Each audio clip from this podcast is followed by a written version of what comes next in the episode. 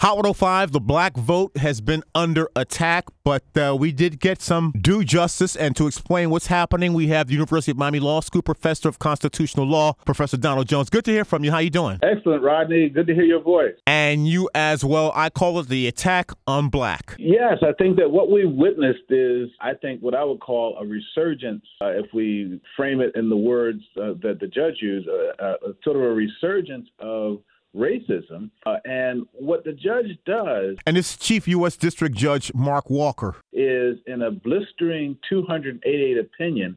Is to read recent voting changes against the history, what he calls Florida's grotesque history of voter suppression. And let's try to make sure we understand. Let's set the scene. In 2020, Florida produced a record turnout of voters. Democratic voters surpassed Republicans in the use of vote by mail ballots. And uh, the GOP dominated legislature immediately responded by Senate Bill 90, which uh, heavily restrictive, which imposed the requirement that voter registration drives include warnings such as telling voters their registrations might not be done in time to vote. There were new limits on ballot drop boxes, confining them to early voting hours and there was a law, even a law criminalizing the act of holding, helping voters in line, even for something as simple as handing out water or snacks. Now, while these changes were facially neutral, they had a disproportionate impact on blacks. And the League of Women Voters, the NAACP, filed suit alleging these bills aim to suppress the minority vote. A few days ago, North Florida's chief judge, a U.S. district judge, Mark Walker agreed with uh, the plaintiffs, the League of Women Voters, the NAACP, but he went more past the idea of simply saying these were had a disproportionate effect. Under Equal Protection Clause, you must prove intent to discriminate. And Walker said that the, in a stinging opinion, yes, the plaintiffs had proved that because he read it against the background of what he called Florida's grotesque history of voter suppression. And he said, which was very impressive, he said that at some point, when Florida legislators passes law after law, disproportionately burdening black voters, this court can no longer uh, accept the fact that it's incidental. And he said, based on indisputable evidence of the pattern that he saw for the past 20 years, Florida has repeatedly sought to make voting tougher for black voters because of their propensity to favor Democratic candidates. And so what he has done is said that this law is racist and it is a resurgence of the racism of the last 20 years. And so saying he issued a permanent injunction against this law, striking it down and striking a blow in favor of the empowerment of black voters. Now, Professor uh, Jones, I know that the Judge Walker in this uh, permanent injunction. Can it be appealed? Well, unfortunately, yes. And I think uh, you know the Republicans have expected this. They're going to appeal it to the 11th Circuit.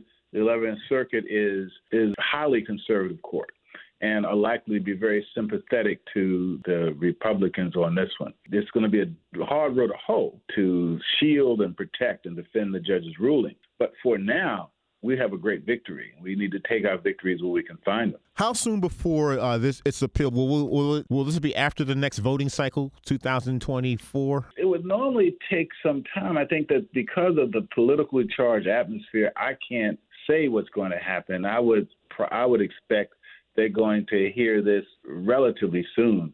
But you know, I'm not the expert on that.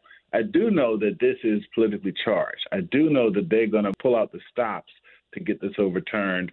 Uh, and so it certainly it, the issue is in doubt. We don't know what's going to happen, but we do know this: we have a victory, and and the judge has called out the Florida legislature, at least the, the Republicans, for doing this in, in terms that are blistering and strong. Right now, so while we do have the victory uh, groups that yeah. register people to vote, that's okay. Third party groups. Restrictions yeah. on early voting is no longer valid at this point, no, like Soul Support. They've struck, he struck that down. That, the, the, he, he's knocked this bill, Senate Bill Floyd, into a cocked hat. It's, it's done for now.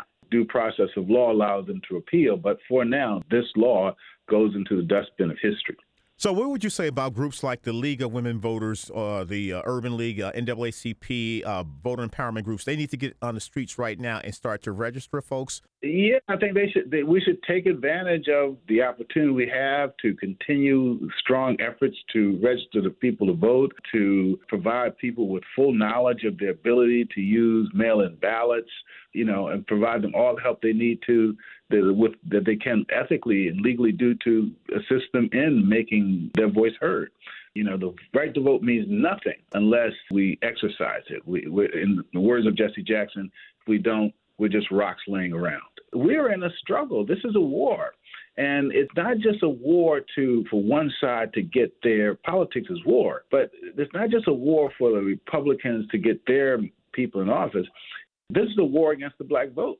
And, you know, this was, was a battle. And at least for today, we won the battle. Tomorrow is in doubt, but at least for today, this law has been struck down. We're speaking to University of Miami Law School professor, constitutional law, Donald Jones. Thank you for the uh, insight. God bless you, Rod.